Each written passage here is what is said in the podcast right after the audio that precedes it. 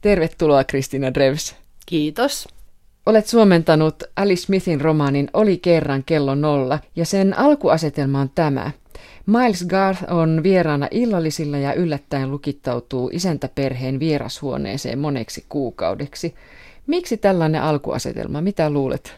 Niin, no tässähän on yksi koko kirjan ydinkysymyksiä. Miksi Miles tekee näin? Mitä vaikutuksia sillä on? Itse asiassa tällä Milesin tempauksella on aika, aika laajatkin vaikutukset, mitä kaikkea se saa aikaan niissä ihmisissä, jotka on läsnä näillä illalliskutsuilla, miten se vaikuttaa niiden elämään. Kaikkien elämähän mullistuu tämän Milesin lukittautumis, linnoittautumistempauksen vuoksi, jos miettii niitä henkilöitä, ketä siellä on. Miten käy perhe Liin avioelämälle, miten käy pikku Brook tytölle, miten käy Annalle, miten käy Maakille. Kaikkien elämä muuttuu. Ei pelkästään näiden yksilöiden elämä, vaan, vaan siinähän tapahtuu isoja yhteisöllisiä asioita sitten, kun Milesista tulee eräänlainen julkis, jota ihmiset käy seuraamassa. Ne käy, kokoontuu ikkunan taakse katsomaan, pilkahtaisiko sieltä verhojen välistä vaikka Milesin käsi. Siinähän tulee ihan mieletön semmoinen markkina sirkus kaikki ne oheisilmiöineen. Niin siellä kirjan lopussa, si- mennään siihen kohta mm, puoli. Joo, mutta siis, eli tietenkin voidaan miettiä, että onko Miles ihan oikea ihminen, mitä hän kirjailija on ajatellut tämän Miles-hahmon kautta, millä tavalla kirjailija on ajatellut, että, että sitä lukijat suhtautuu. Koska Mileshan on varsin harvasanainen. Milesin koko elämäkuvio on hyvin, jää hyvin epämääräiseksi. Mitä se olisi konsulttityö, mitä Miles oikeastaan sanoi tekevänsä? Mikä olikaan se työpaikka? Ynnä muut. Semmoinen konkre- se ainut konkreettinen, mitä kerrotaan oikeastaan, on, että Miles on ollut samalla nuorten palkintomatkalla vuonna 1980 kuin Anna, yksi kirjan päähenkilöistä. Minun mielestäni tämä oli kerran kello nolla on aivan absurdia, siis aivan älytöntä jollain tavalla ja sitten kuitenkin aika maanläheistä myös, sille hyvin arkista. Siinähän on Mitä ihan, mieltä sä oot? Joo, tästä? mä oon, oon nimenomaan sitä mieltä, että siinä on hyvin selkeä tarina. Moni kriitikko monet lukijatkin on olleet sitä mieltä, että on vaikea kirja lukea ja että se on jollain tavalla niin kuin kokeellista, avantgardistista ynnä muuta tällaista.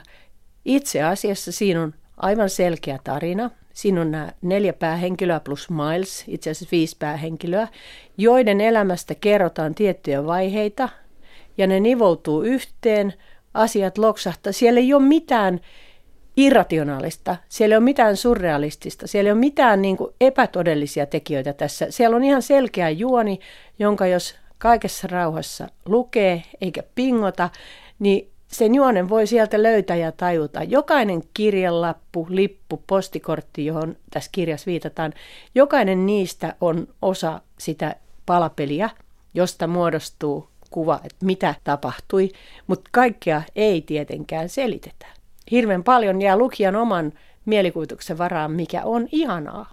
Mä voisin vielä sanoa siitä absurdiudesta, että siinä on paljon hulluja, absurdeja, järjettömiltä näyttäviä asioita, mutta ne ei ole sen hullumpia kuin mitä meidän arkielämä on. Että kaikki se hulluus oikeastaan on, kirjailija on ammentanut sen olemassa olevista asioista, tapahtumista, ilmiöistä. Tässä on hirveän hauskoja kohtia nykyajasta esimerkiksi, miten hän kirjoittaa Ali Smith? No sehän huipentuu siinä sitten, kun päästään näille illallisille, joilta Miles poistuu. Niin oikeastaan se keskustelu, mitä illallisilla käydään, niin siinähän tulee hirveän paljon esille niitä satirisia havaintoja. Siellä ihmisten mielipiteet, joita ne pikkuhiprakassa humaltuessaan ju- juovat enemmän viiniä ja puhuvat yhä pöhkömpiä. Siellä muun muassa on se yksi naishenkilö, joka sanoi, että, että oikeastaan nykyaikana, kun on niin hyvin dokumentoitu nämä villieläimet, uhanalaiset eläimet, tiikerit ja muut, miksi me oikeastaan enää tarvittaisi niitä oikeasti? Niinpä. Et miksi niitä tarvittaisi, miksi niitä pitäisi suojella, koska ne on itse asiassa aika pahoja, kun ne syö muita eläimiä. No tämä on se taso suurin mm. piirtein, mitä siellä illallisilla on. Puhutaan siitäkin kohta. Jos tästä Alice Smithistä, joka on Britanniassa hyvin suosittu, hyvin arvostettu ja moneen kertaan palkittu 51-vuotias skotlantilaistaustainen kirjailija, oli kerran kello nolla, niin se on sellaista kielellä leikittelyä, ettei sen suomentaminen varmaan ihan yksinkertaisinta ole ollut. No ei, se, sehän tiedettiin. Että alun perin tietenkin, kun mä ensimmäisen kerran luin tämän kirjan, niin mä tiesin, että tätä ei voi suomentaa. Että se on kirjoitettava kokonaan uudestaan. Niinhän me tietysti suomentajat tehdään. Me kirjoitetaan kaikki kirjat uudestaan suomeksi. Mutta tässä piti, tässä sai ehkä käyttää omaa mielikuvitustaan paljon enemmän kuin jossain toisessa kirjassa. Tämä oli sen tyyppinen, että jotta sen tekstin saa toimimaan suomeksi, niin väistämättä piti, monia kohtia piti keksiä ihan uudet jutut. Et Alice Smith sen lisäksi, että käyttää kieltä välineenä, siis Alice Smithillä on sanoma, siellä on monta sanomaa, monia asioita, ihan oikeita, tärkeitä, isoja, kipeitä asioita, joita hän haluaa välittää lukijoille. Mutta lisäksi niin Ali rakastaa tätä kielellä leikittelyä. Kieli on sekä väline että arvo sinänsä, itseisarvo. Siis eh, Alice Smith mässäilee sanoilla, sanaleikeillä, piehtaroi niissä sanoissa, lauseissa, fraaseissa, niiden merkityksissä, kaikessa siinä ihanuudessa, mitä, mitä kieli parhaimmillaan on. No kerro siitä, että minkälaista sitten, että millä tavalla pysyä uskollisena Alice Smithille ja kuitenkin pystyä kääntämään se suomeksi? No se, siinä on tietysti aina kääntäjän oma näkemys. Et kenenkään muun näkemyksen mukaan sitä ei voi oikeastaan tehdä.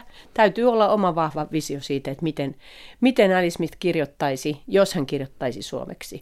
Ja tämä on mun valintani, että kuka tahansa muu kääntäjä tekisi sen ihan toisella tavalla. Ei, ei ole kahta identtistä suomennosta, ei edes yhden virkkeen sisällä puhumattakaan kokonaisesta kirjasta. Täytyy sanoa, että tämän kirjan ratkaisuissa niin kysyin, en kaikissa kohdissa, koska kirjailijahan ei osaa suomea, mutta kysyin sellaisia periaatteellisia kannanottoja kirjailijat, että jos mä teen näin ja näin, niin hyväksyykö hän sen. Ja hän kyllä antoi aika vapaat kädet. Että teen niin kuin parhaaksi näet. Niin se oli mun mielestä turvallinen ja mukava tapa lähteä sitä työtä tekemään. Hän otti rennon asennon auringossa, nosti katseensa – Kesätaivas oli sininen ja tulvillaan tervapääskyjä, onnekkaita lintuja, maailman matkaajia. Jo syntyessään niillä oli hermojärjestelmässä luonnon sisään rakentama tietoreiteistä, joita pitkin niiden oli määrä lentää yli seutujen, joita ne eivät olleet vielä edes nähneet. Etäällä puut kohottelivat ja huojuttelivat lehtiään ja synnyttivät kesäisiä valoja ja varjoja – Nämä levottomat hermostuneet uudet kesät, tuuliset kesät, maapallon ilmastonmuutoksen kesät olivat harmaita ja nihkeitä ja pilaantuneita, toisin kuin kesät, jotka hän muisti lapsuudestaan, suloiset ja täydelliset ja sinetöidyt, kukin niistä kuin jo aiemmin kerrottu tarina, kuin sarja sisäkkäisiä kiinalaisia rasioita, joista jokainen sisälsi edeltäjänsä aina kaikkein ensimmäiseen rasiaan, kaikkein ensimmäiseen täydelliseen kesään saakka. Kirjassa on neljä lukua. There, but, for ja thee. Ja, ja kussakin luvussa Niin kuin on... tämä kirja alkuperäinen nimi on, niin. tai englanninkielinen nimi. Mm. Niin. Kunkin ö, luvun päähenkilönä on aina eri henkilö. Ensimmäinen luku there. Eli se, oli. Anna Haadi on, on päähenkilö nainen. ja tarinaa lähdetään kelaamaan Annan näkökulmasta. Ja sitten toisessa luvussa But, päähenkilönä on Mark. Kolmannessa For, eli sillä, päähenkilönä on May, vanha nainen, joka on sairaalassa tai no sairaalassa, dementoitunut vanha nainen. Ja sitten viimeisessä The, The, eli se luvussa päähenkilönä on Brooke, kymmenenvuotias tyttö, joka on yksi näistä kirjan ilopillereistä. Mutta sen lisäksi, että nämä kunkin luvun otsikkosanat tässä alkuteoksessa, niin ne kertoo sen, että tavallaan tämän sanan merkitystä ja asemaa englannin kielessä, niin sitä pyöritellään sen luvun mittaan eri tavoin. Niin sitä on aika vaikea välittää suomeksi, koska sitten taas näiden sanojen, yksittäisten sanojen asema suomen kielessä on ihan toisenlainen. Et mä en pyrkinyt hirveästi korostamaan sitä asiaa. Tässä alussa on siis tällainen tilanne, että illallisten emäntä Jen Lee on hädissään soittanut Annalle, 40-vuotiaalle naiselle, sillä yksi vieraista, Miles Garth, on lukittautunut vierashuoneeseen. Hän on aivan siis tälle emännälle tuntematon henkilö. Ja tämä Jen on löytänyt Milesin kännykästä Annan numeron ja pyytänyt tätä tulemaan avuksi. Ja Anna tuskin muistaa koko Milesia, jonka on tavannut viimeksi noin 30 vuotta aiemmin ja viettänyt tämän kanssa pari viikkoa. Miksi Anna kuitenkin suostuu menemään avuksi? No tietenkin sehän johtaa sitten näihin kaikkiin muihin tapahtumiin ja se sitoo Annan näihin muihin henkilöihin se, että Anna lähtee sinne. Mutta Annan elämässä on sellainen tilanne, että se on juuri irtisanoutunut. Anna on vapaa nainen lähtemään, ehkä häntä lievästi kiinnostaa, että mistä on kysymys. Anna on pohjimmiltaan auttavainen ihminen, joka ymmärtää muiden ihmisten vaikeuksia ja ongelmia ja, ja haluaa auttaa. Sehän käy ilmi siitä, että min, esimerkiksi siitä, miten Anna kertoo siitä työstään, josta hänen oli pakko irtisanoutua, koska se oli niin hänen mielestään epäinhimillistä. Niin hän sanoo, että hän on ollut suhdetoimintapäällikkö, kun emäntä Jen on kertonut, että hän on henkilökunnan hyvinvointikoordinaattori. Ensiksi on kertonut näin. Ja hänen työnsä on, kun työntekijällä on ongelmia, työnantaja ottaa yhteyttä Jeniin, joka selvittää millaista apua yksityisellä tai julkisella sektorilla on saatavana. Ja tämän jälkeen, kun Anna kertoo tästä työstä, niin sehän kääntyy vähän niin kuin nurin tämä tilanne. Joo, Annalla on vähän toisenlaiset kuviot.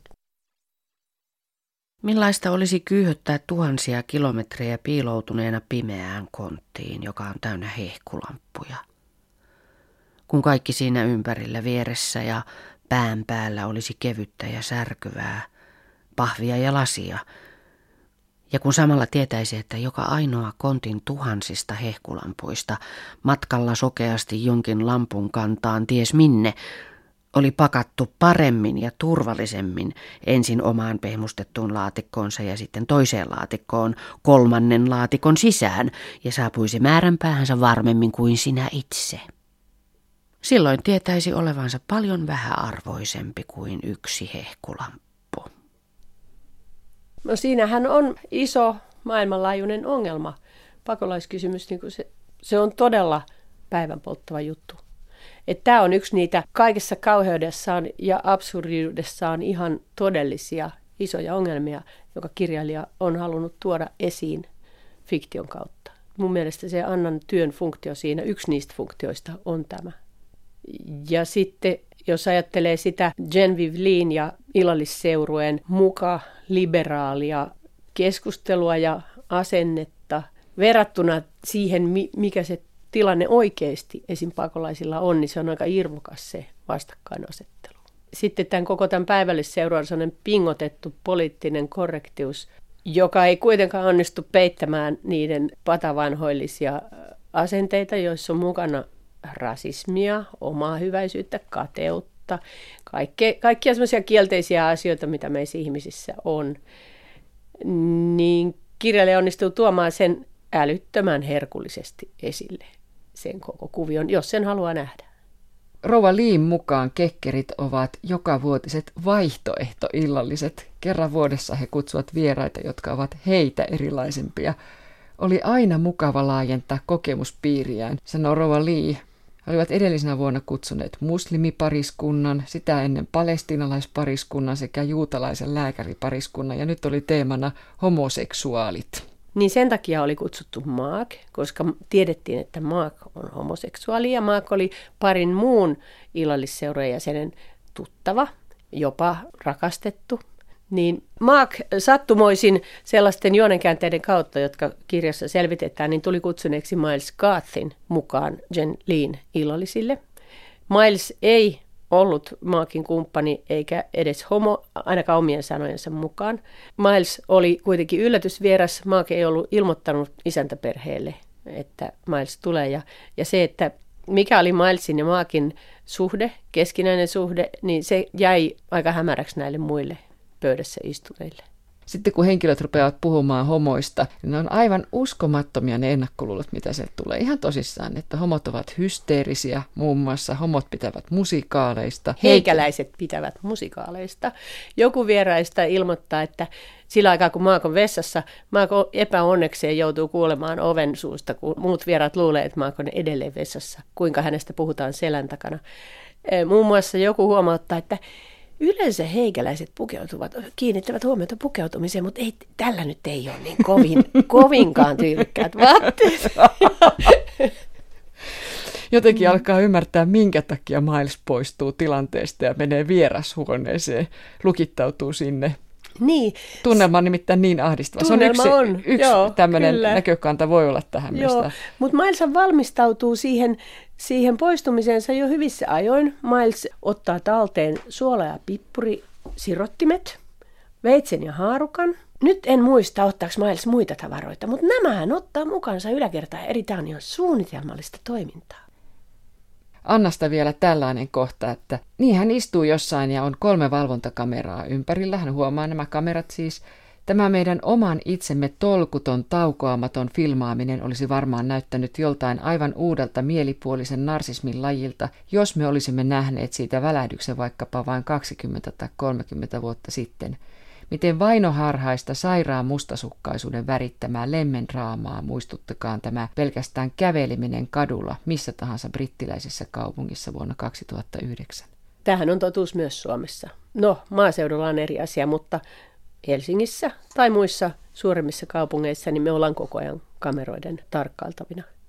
Ja Annahan peleilee niille kameroille sitten, nostaa nyrkkinsä ja kääntää selkänsä ja haluaa olla tietoinen niistä kameroista. Useimmiten e- eihän nyt arkielämässä jaksa koko ajan ajatella, että missä kamera onkaan.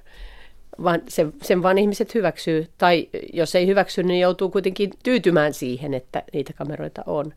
Et valvontahan on ihan kaiken kattavaa nykyisin.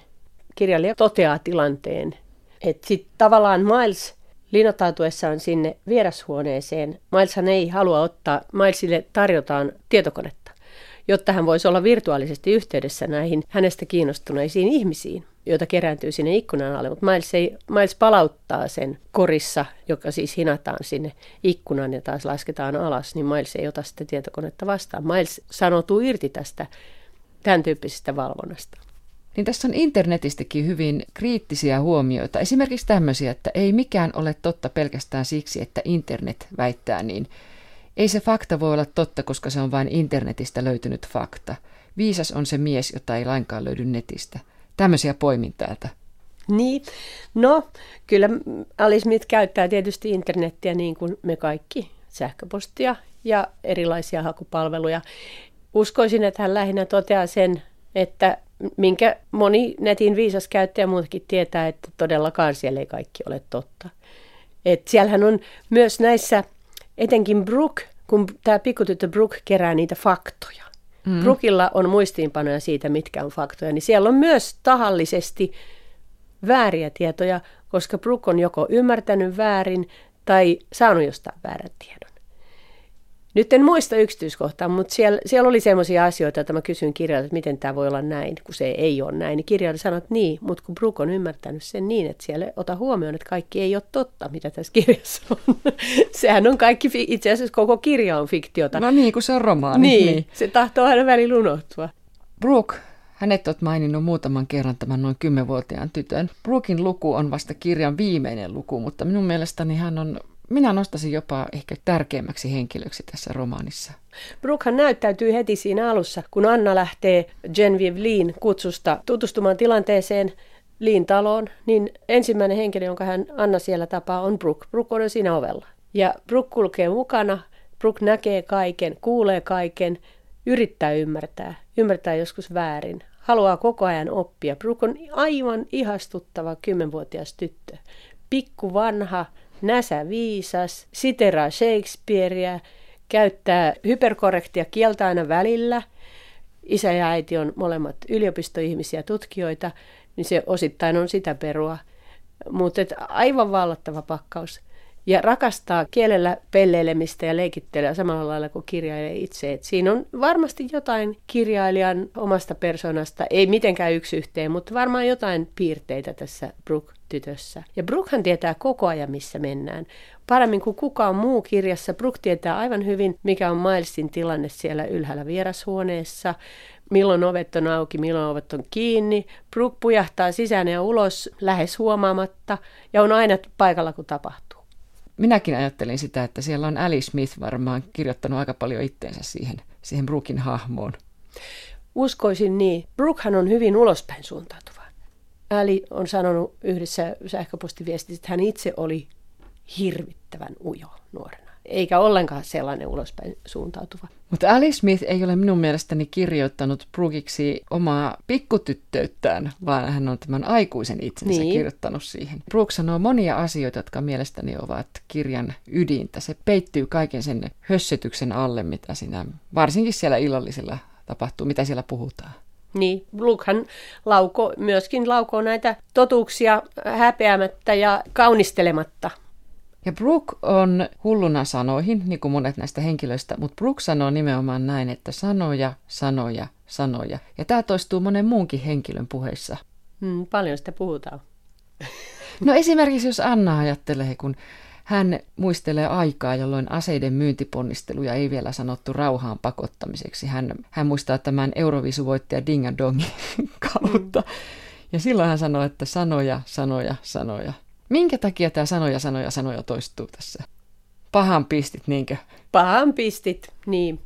No sehän on sitä kirjoittamisen ydintä. Sanoilla tehdään kaikki, niillä voi tehdä kaikki. Niillä voidaan peittää, niillä voidaan paljastaa. Ja paljon sitä puhutaan, luvataan, sovitaan. Ja mikä sitten pitää ja mikä ei. Siinä on niin paljon niitä puolia. Se on sitä ydinmateriaalia, Brooke ja Annahan leikkivät paljon sanoilla. Ja kompa, sanaleikit, limerikit, nämä ovat niitä, mitkä, mitkä myös toistuvat tässä romaanissa. No värssyjä riittää. Värssyjä, niin. vitsejä, erilaisia. Huonoja vitsejä, hyviä vitsejä. Enemmän huonoja. Muuan näppäräneitonen Yorkista. Lempisikaansa talutti sorkista. Ja kiljui, kun pantiin se lihoiksi, vaan kokilla pisti jo vihoiksi, Popsi possua, tykkäät kai sorkista? Lastenloruistahan puhutaan myös näillä kuuluisilla illallisilla, kun ne on semmoista materiaalia, mikä silloin kun ihmisen muistikapasiteetti ei ole vielä täynnä, jotka tarttuu päähän hyvin. Siellä puhutaan myös riimin merkityksestä. Et yksen tehtävä on auttaa muistamaan. Tietysti sillä on paljon muitakin rytmisiä ja sisällöllisiä tehtäviä. Niin kaikille avautuu ikään kuin ikkuna jonnekin kauas menneisyyteen ihan jostakin pienestä värsystä. Että ne toimii myös sillä lailla. Sanat säkee tavaa monia monia ikkunoita. Ajattele esimerkiksi, jos suomalaiselle sanoo pajupilli.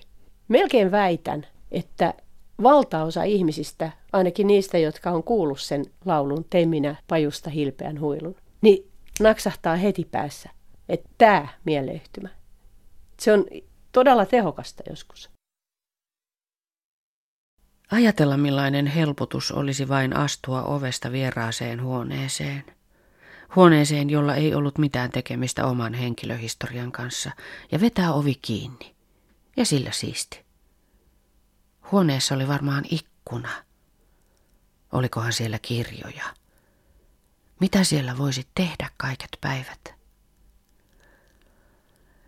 Mitä tapahtuisi, jos vain sulkisi oven ja lakkaisi puhumasta? Tunti toisensa jälkeen ilman sanoja.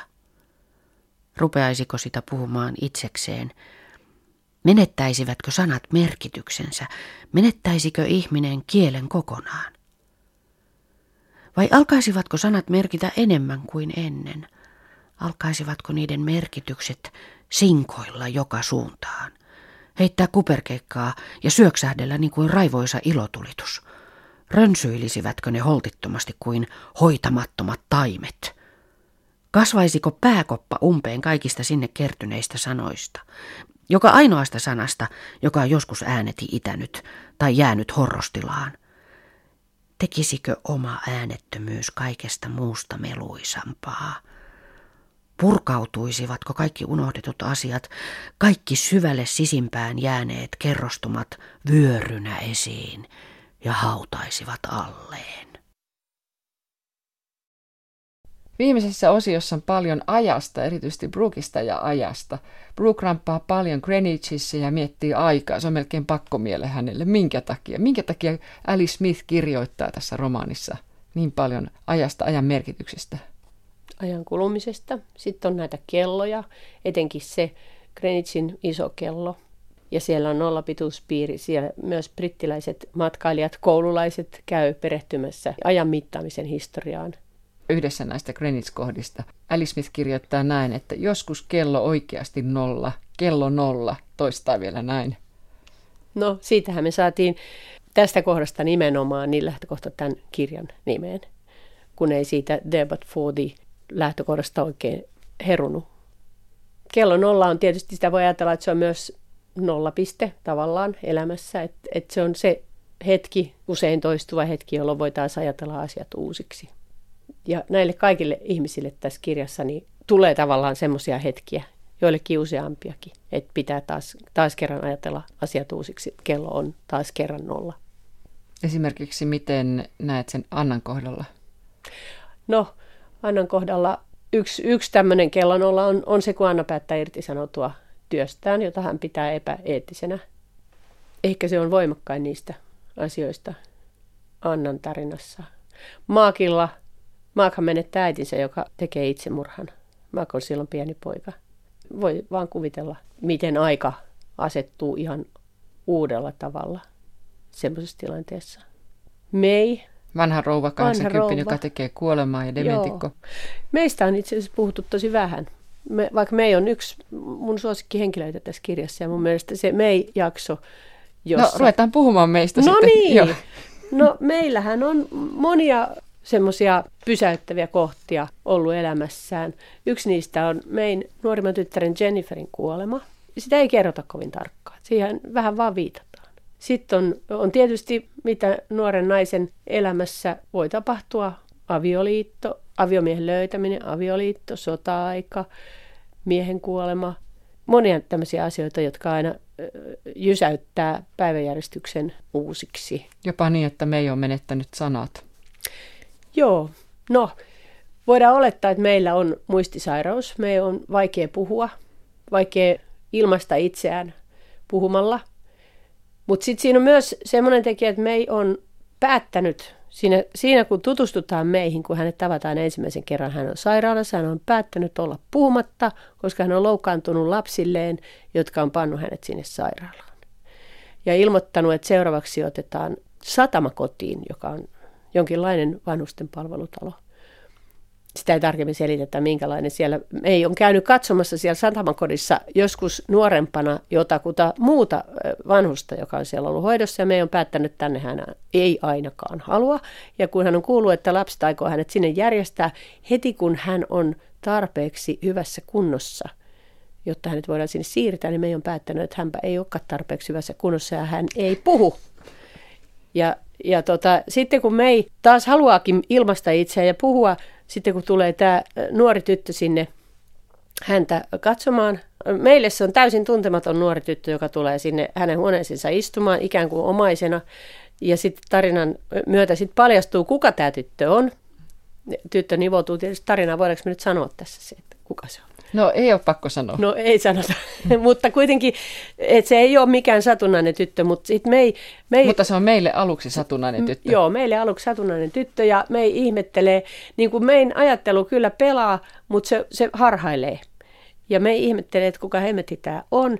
Ja sitten ensin paheksuu sitä tyttöä, tytön lyhyttä hametta, tytön kännykän räpläystä ja kaikin puolin tämän tytön olemusta. Mutta vähitellen me ei hyväksyy hyväksyy sen tytön ja haluaakin puhua tytön kanssa. Ja sitten se, ne ensimmäiset tapailut menee ihan pieleen, koska suusta tulee jotain muuta kuin mitä, mitä piti. Mutta vähitellen sieltä rupeaa tulemaan. Sittenhän me ei puhu, kun Papo Pata kertoo Uumet ja Lammet omia muistojaan omasta elämästään vanhoilta ajoilta, uudemmilta ajoilta.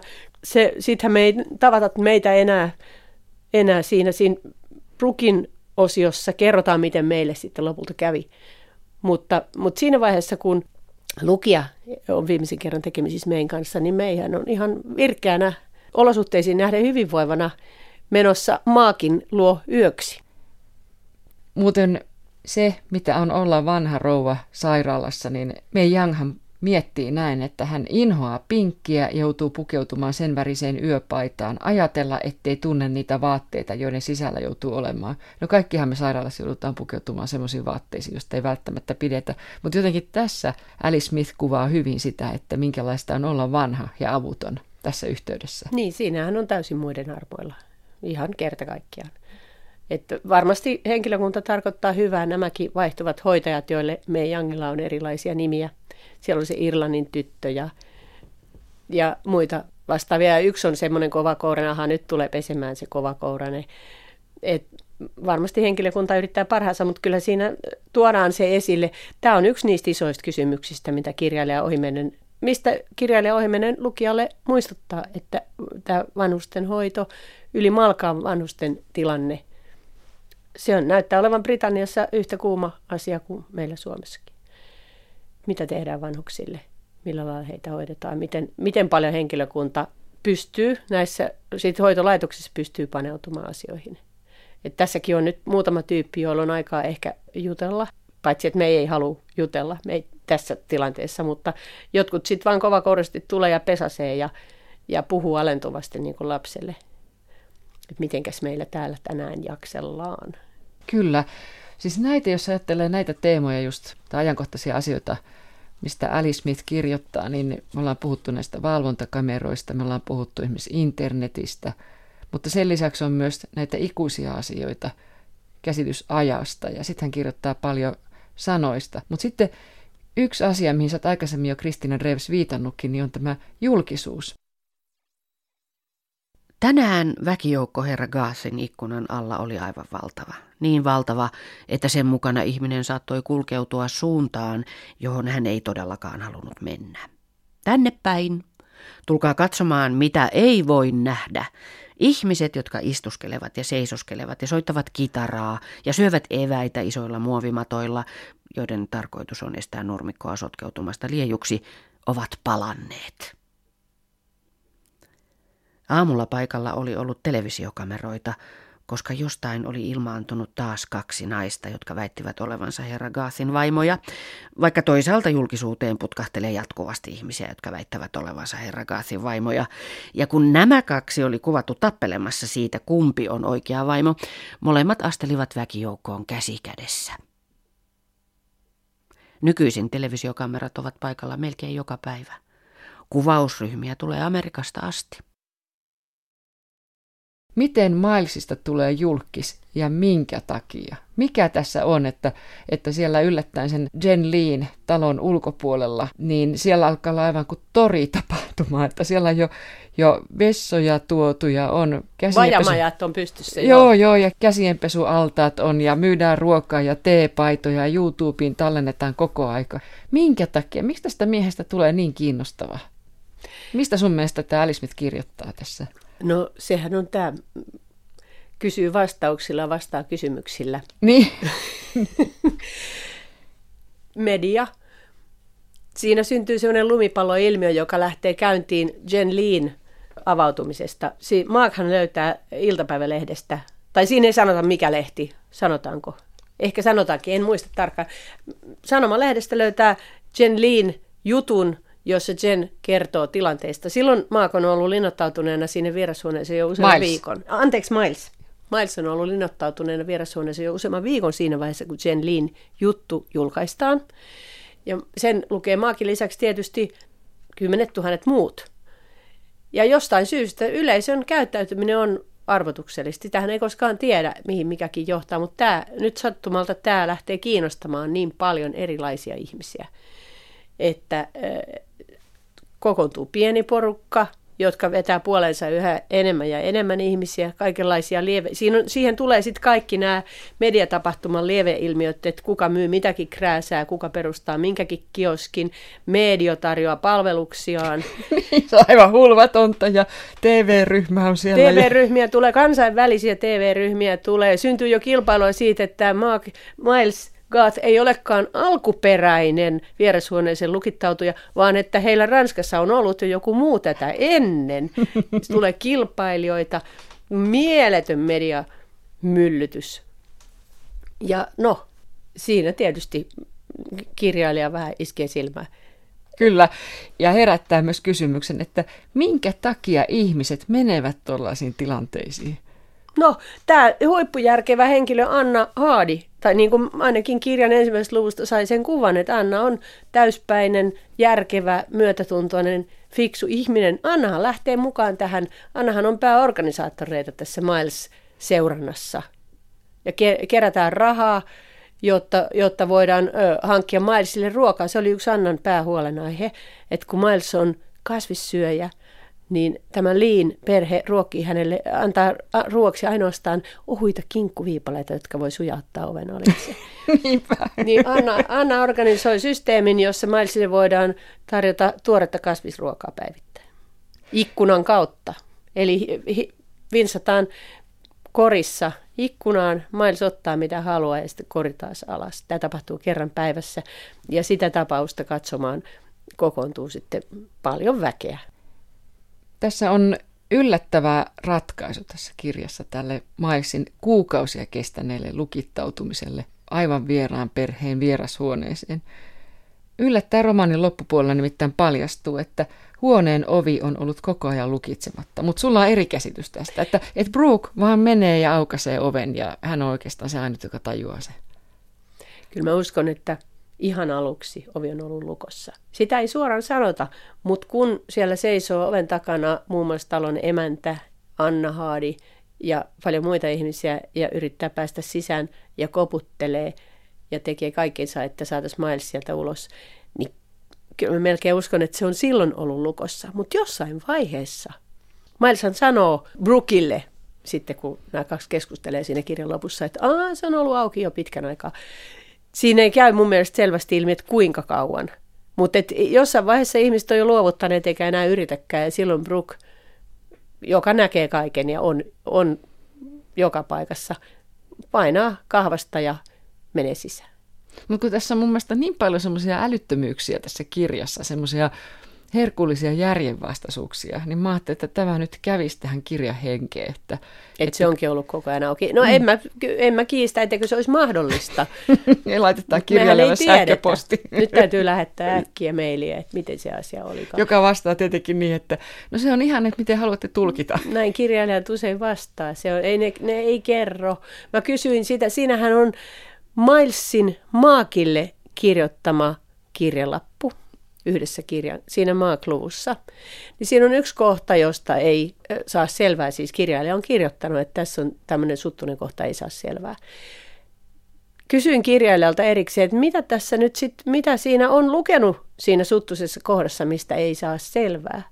Niin kirjailija sanoi, että mehän emme tiedä. No niin, just. Mehän emme tiedä, mutta hän halusi tällä tuoda esiin sen, että kun se on käsin kirjoitettu, se on Milesin omalla käsialalla, joka ihmisen käsiala on joskus epäselvää, joskus jää tämmöisiä kohtia, että ne ei ratkea. Niin melkein niin. uskoisin, että näin kirjailija vastaisi. Ja sitten kun nämä sanat taas, tässäkin, kun minkä sä mainitsit nyt, mm. niin siinähän on myös sanat. Sanat, sanat. Ihminen halusi puhua toisen ihmisen kanssa. Se on enemmän kuin tarpeeksi. Sama se, miten arkipäiväinen hänen asiansa oli, siinä on kuitenkin kaikki, mitä meille jää käteen päivän päätteeksi.